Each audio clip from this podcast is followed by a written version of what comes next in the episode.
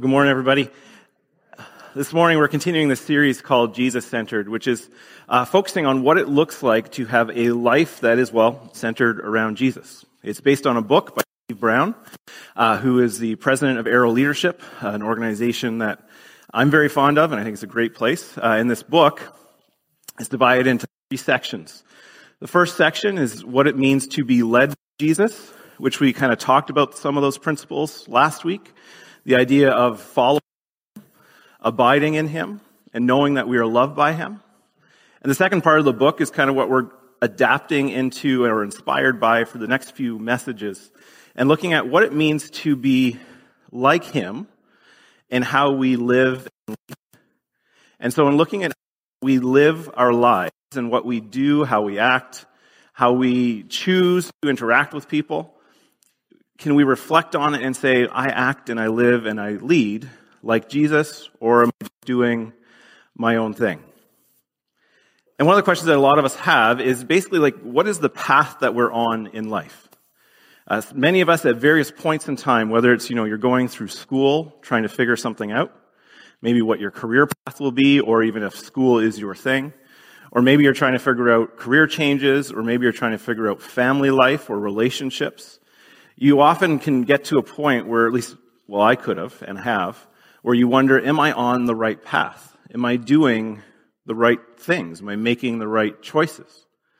And sometimes what we use to make that decision to say, yes, I am, or no, I'm not, uh, can be very fluid. We can decide, well, this is what I feel like right now, or this is what seems good, or this is what so and so says. But maybe there needs to be more of a centering around what does God say about it? And the book of Romans, the apostle Paul writes to his church in Rome and he says this to them in chapter 12. He says, Therefore I urge you, brothers and sisters, in view of God's mercy, to offer your bodies as a living sacrifice, holy and pleasing to God. This is your true and proper worship. He says, Do not conform to the pattern of this world, but be transformed by the renewing of your mind then you'll be able to test and approve what God's will is his good, pleasing, and perfect will. For Paul, and I think for us, if we're trying to follow Jesus, there's an understanding that we need to have our thinking changed. We need to have our mind centered around who Jesus is. And we need to think more and more like him for us to understand what path we're on and if it's the right one. Paul says to know his will, so what God wants for you in your life, you do that by being transformed in your thinking. So what does that look like? What does it mean to think more like Jesus? That's what we're going to look at today. Before we get into some of the, pas- the passage I really want to focus on, let's just take a moment to pray. Heavenly Father, I thank you that you invite us into this space for those of us who are here in person or those of us who are at home watching Sunday morning or any other time. And you invite us into a space where you are present, that you are with us. That by the power of the Holy Spirit, we can know that you are with us and you are guiding us in our life. I pray this morning that as we are here, as we are present, whether it's in person in the church or at home, we are attentive and open to you, Holy Spirit. Attentive and open to what you may have to say to us through Scripture about what it means to think more like Jesus and how we can do that in our daily lives. And I pray this in Jesus' name. Amen. I'm somebody who likes to think a lot. I can actually get quite lost in my thoughts. As someone who's more introverted, uh, I'm not somebody who's tell you all the things I'm thinking. And one of the things that I've realized over time, and especially working here, is that nobody knows what's actually going on in my brain. And then I'll say something and I'll think, hey, you should know how I got to this conclusion because I've been thinking about it for a week, but I just share the conclusion. And so my thinking might be right, but it doesn't really help people to come along. And so sometimes we need to break down the process of how we, or me, thinks, and how we get to a conclusion. Each of us has different things going on in our lives and different things that we're thinking about, different things we're experiencing. And so we probably are drawing conclusions or making assumptions or deciding on directions in our life based on where our thoughts are going at any moment. But where are our thoughts coming from? What is influencing how you think? I think that's something that we don't reflect on enough. I think we don't reflect on enough that we are influenced, whether it's by each other, or coming to church, or what we watch on TV, or what podcasts we listen to, or the radio that we listen to, or the news that we watch, or the music that we listen to. We're influenced. And the messages and tone and focus that comes from those things can be adapted and adopted in our lives and influence our thinking. Because our focus goes on to those things, and how we focus directs our thinking.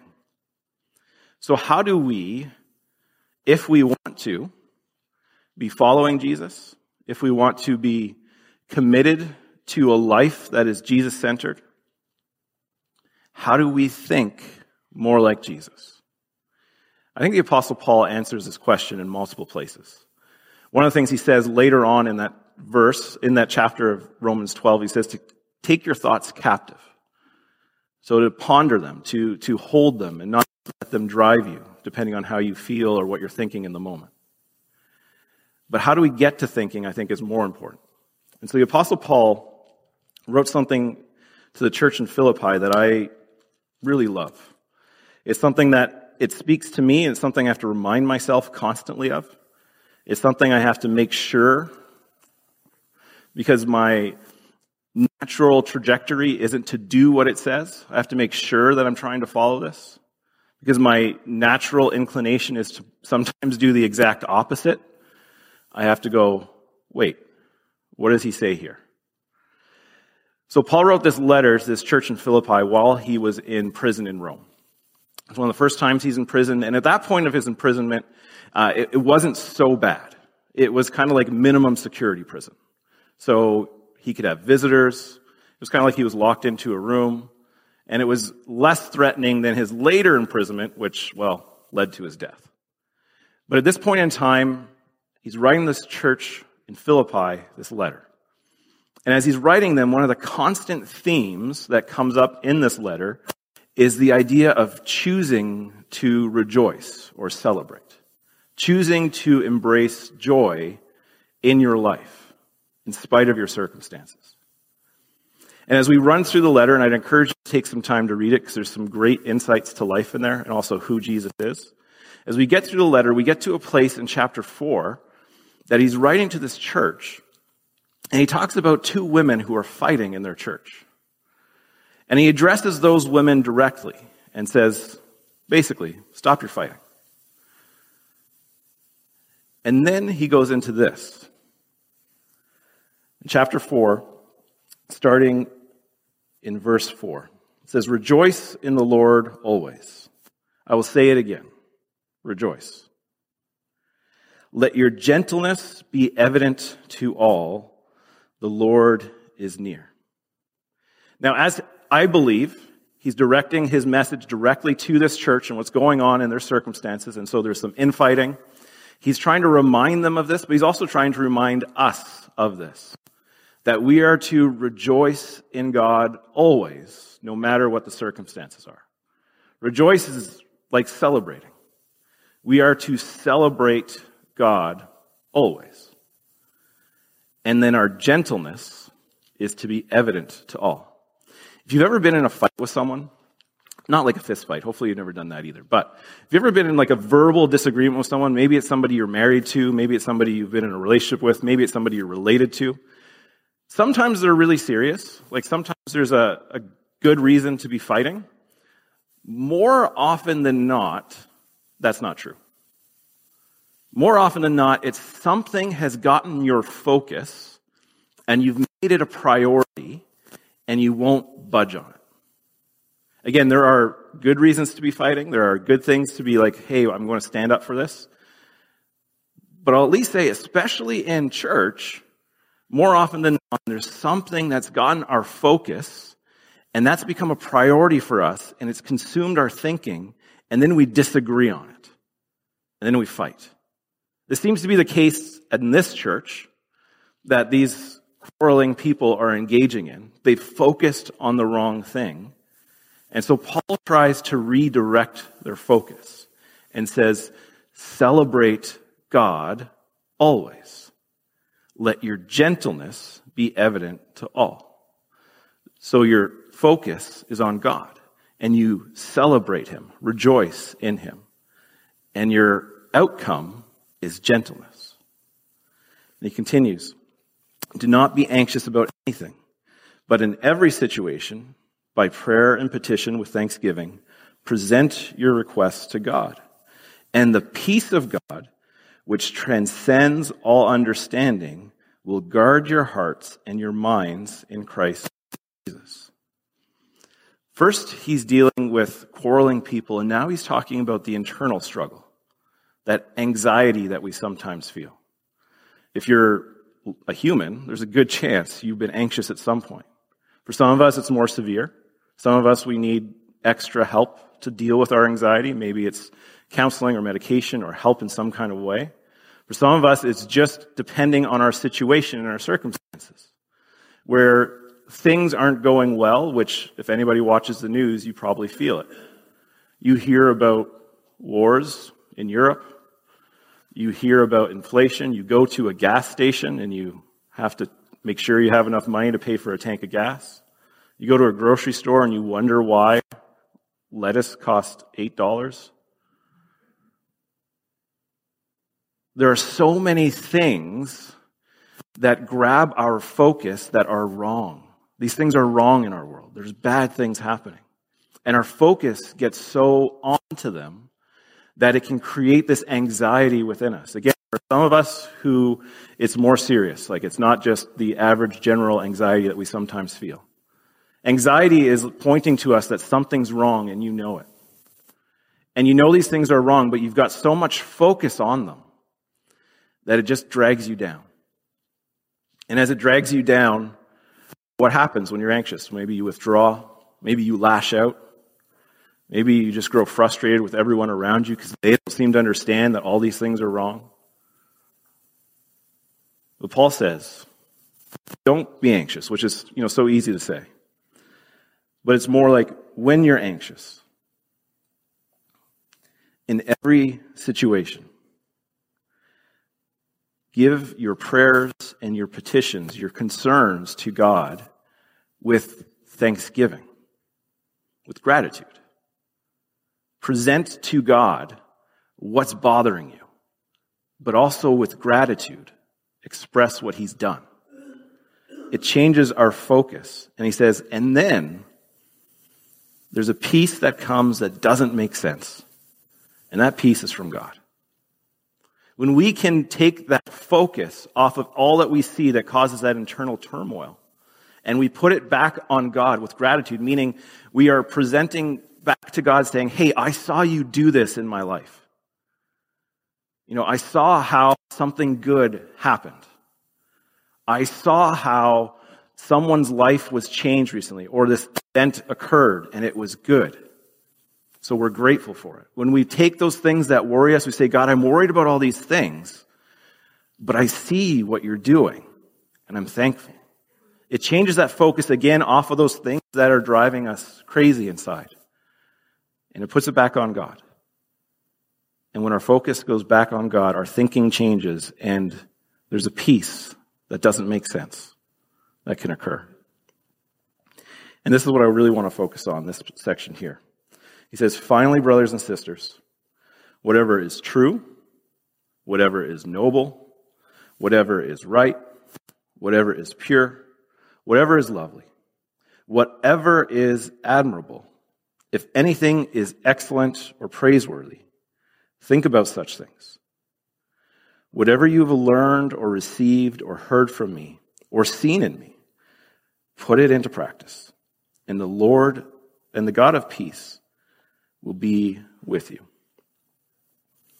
Paul's final couplet there is to focus on the good. Whatever is, whatever is noble, whatever is praiseworthy, whatever is true, whatever is lovely, admirable. Shift our focus from all the things that are negative and put them onto the good that is present in our world. Change our thinking by what we focus on. Paul is saying this is the way forward. This is the way forward as you deal with quarrels with on the outside. As you try to figure out how do we stop fighting with each other, is to move the focus off of that thing that I think is so important and put it back on God. And how do we deal with that inner turmoil that is driving us right now sometimes? And we're making decisions based on that anxiety, and sometimes those decisions have repercussions we don't even anticipate. And as we base it on that, how do we change that? Well, we shift the focus again and put it back on God. And with gratitude, tell him what's bothering us. For Paul, it's when you shift the focus onto God, you start thinking about the good and the way you think changes your life. He says, put into practice what you've seen me do. Paul, writing from prison, again, it's not the worst situation, but he's writing from prison. He's saying, shift your focus, think about the good, and your life can change. He is modeling for them the exact thing he's telling them to do. Because what you focus on becomes what you think, and it's going to shape how you act. So if you are constantly focusing on the negative, guess what? There's a 99.9% chance you will be acting in a negative way. And it might not be obvious. You might do lots of great things, but there'll be snide comments that you make on occasion. Or there'll be things that maybe you just think in your head and you pretend like it's not there. If your focus is on all of the negative, all of the opposite, all that is false, all that is ugly, all that is deceptive, all that is harsh, all that is mean, all that's cruel, that is what will come out of you. The same way that what we eat affects our physical body. If we just eat McDonald's because it's $7 for a meal and it's $7 for a salad, and you think, well, our bodies will be affected by it. And so you have to pay the price, and unfortunately, inflation sucks. If all we consume, all we focus on is negative, what will come out is negative. And it will distance us more and more from Jesus. What Paul is saying is not what some of us have heard in philosophy, philosophical ideas in today's world. He is not saying this is the power of positive thinking. You just need to think happy thoughts and you'll be happy. That's not what he's saying. He's also not saying what people like Oprah make popular, where you can think about it and manifest it in your life. So if you think about a career change or you think about a spouse or you think about a new car, you can bring it into being. That is not what Paul's saying. Those things are not scriptural. Those things are the opposite of what scripture is teaching. What Paul is saying is look for the good that's already there. Look for what's true that already is in your world. Look for all the things that are not the opposite of that. Look for what's noble. Look for what's true. Look for the kindness. Look for the lovely things. And focus on those. Shift your focus from the things that bring you down. So if all you do is watch the news, no matter which news station you have, you are going to get a completely biased opinion based on the one you watch. And you will develop thinking based on what you've brought into your life, that focus. And then you will act accordingly and probably be divisive with people who think different than you. If all of your focus is on things that are not good, true, lovely, admirable, kind, if all of your focus is on negativity and violence and anger, that becomes you. And then you act it. You may not want it, but you will. That's just what happens. The same way if all you eat is Big Macs, you will not be healthy. So, what do you do? What do you do if you cannot see those noble, lovely, true things in your world? Because that's what Paul is saying. He's not saying think it into being. He's saying see what God's already done. This is the gratitude piece. That the prayers and petitions that we give for the things that cause us anxiety, we express gratitude for what's good that we already see around us. So what do you do if you can't see the good? What if all you see is the negativity? What if all you see is what you see on the news or you read in the paper or you see posted on Twitter or your friend tells you or wherever you find yourself consuming? What if all you see is bad? You focus on Jesus. Because in Jesus is the embodiment of what is Paul is saying. Because in Jesus there is truth. He is the way, the truth, the life. In Jesus there is nobility. In Jesus it is what's right. He is the man of justice. He is pure, he's lovely, he's admirable, he is excellent and praiseworthy. When you can't see the good around you, when life is so difficult, shift your focus onto Jesus. He embodies all of this.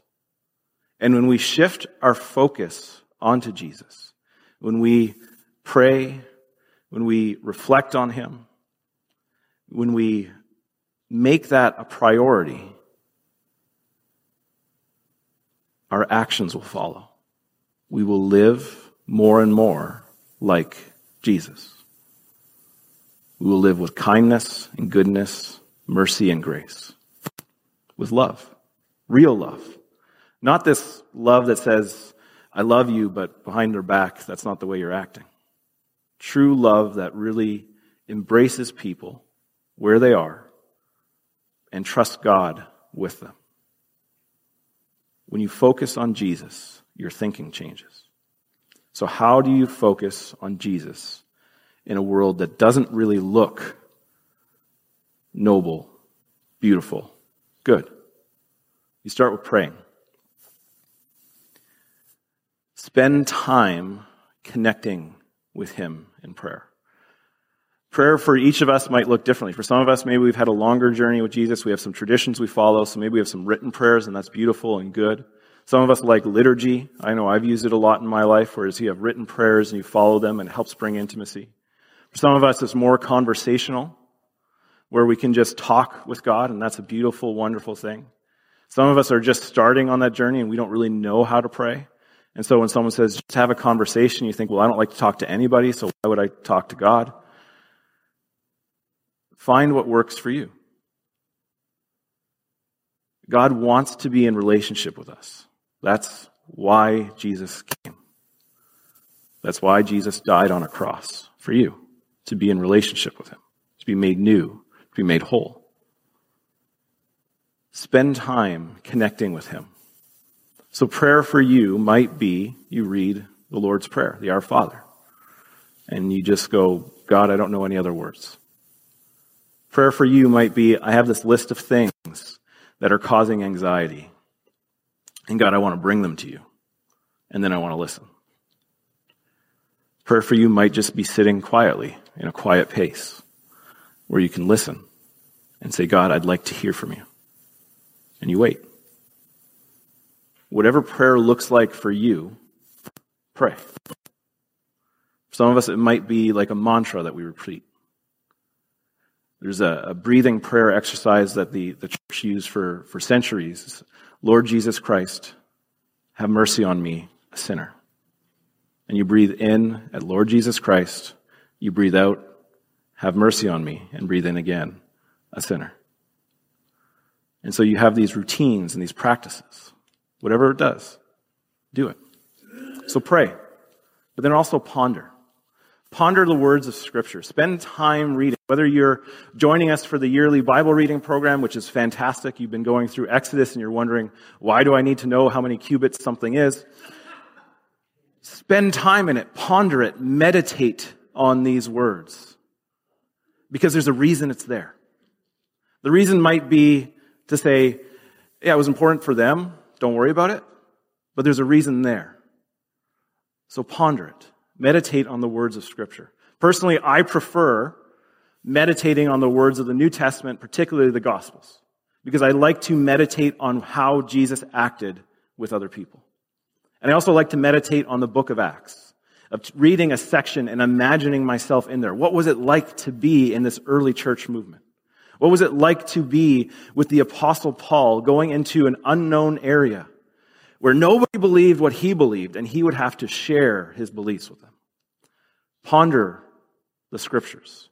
Spend time in them. You don't have to read through it systematically like we're doing with the Bible program.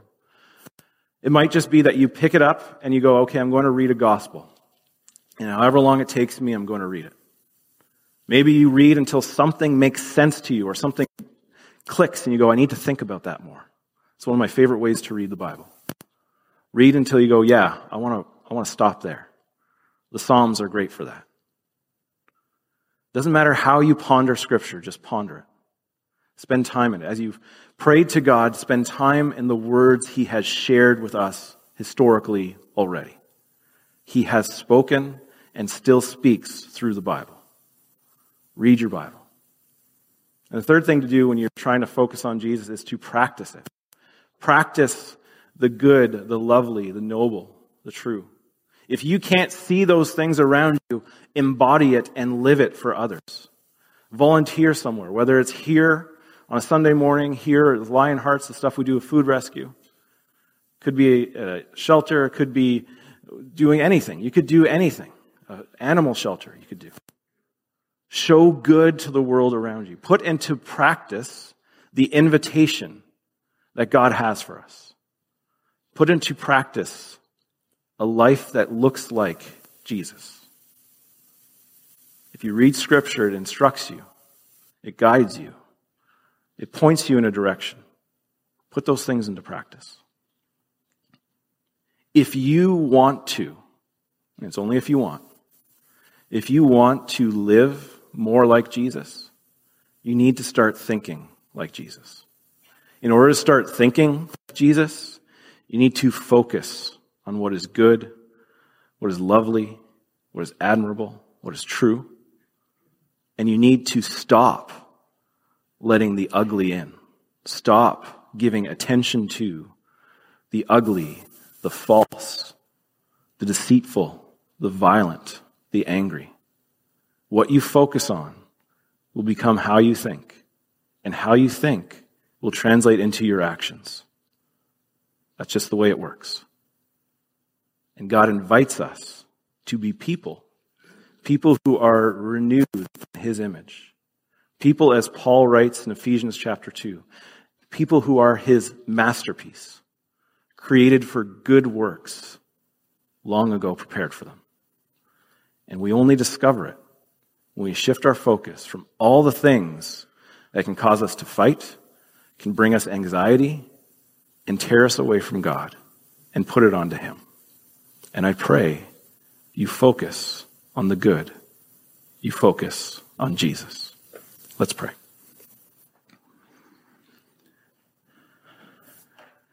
Heavenly Father, I thank you that you invite us into this relationship with you that is a relationship. It's not just uh, me or someone else who's just walking along, living life, but it is something intimate, something real, something good. And with all relationships, it requires work. And God, I pray that we invest in that work in our lives. A work to shift our focus away from all the things that bring us down, maybe we don't even realize. The things that cause quarreling, the things that cause anxiety, and instead we focus on you and we let our gentleness be evident to all. And we experience peace that only comes from you. Holy Spirit, I pray that we daily, not just today, but daily, every day, can learn to shift our focus on the good that is around us, and when we can't see it, to shift it on you, Jesus so that we can live lives that reflect who you are to the world around us and offer hope where there sometimes seems hopelessness. Offer truth when it seems like everybody's lying. And offer love when all there seems to be is disagreement and fighting. Help us to experience and express your grace in Jesus. And I pray all this in Jesus' name.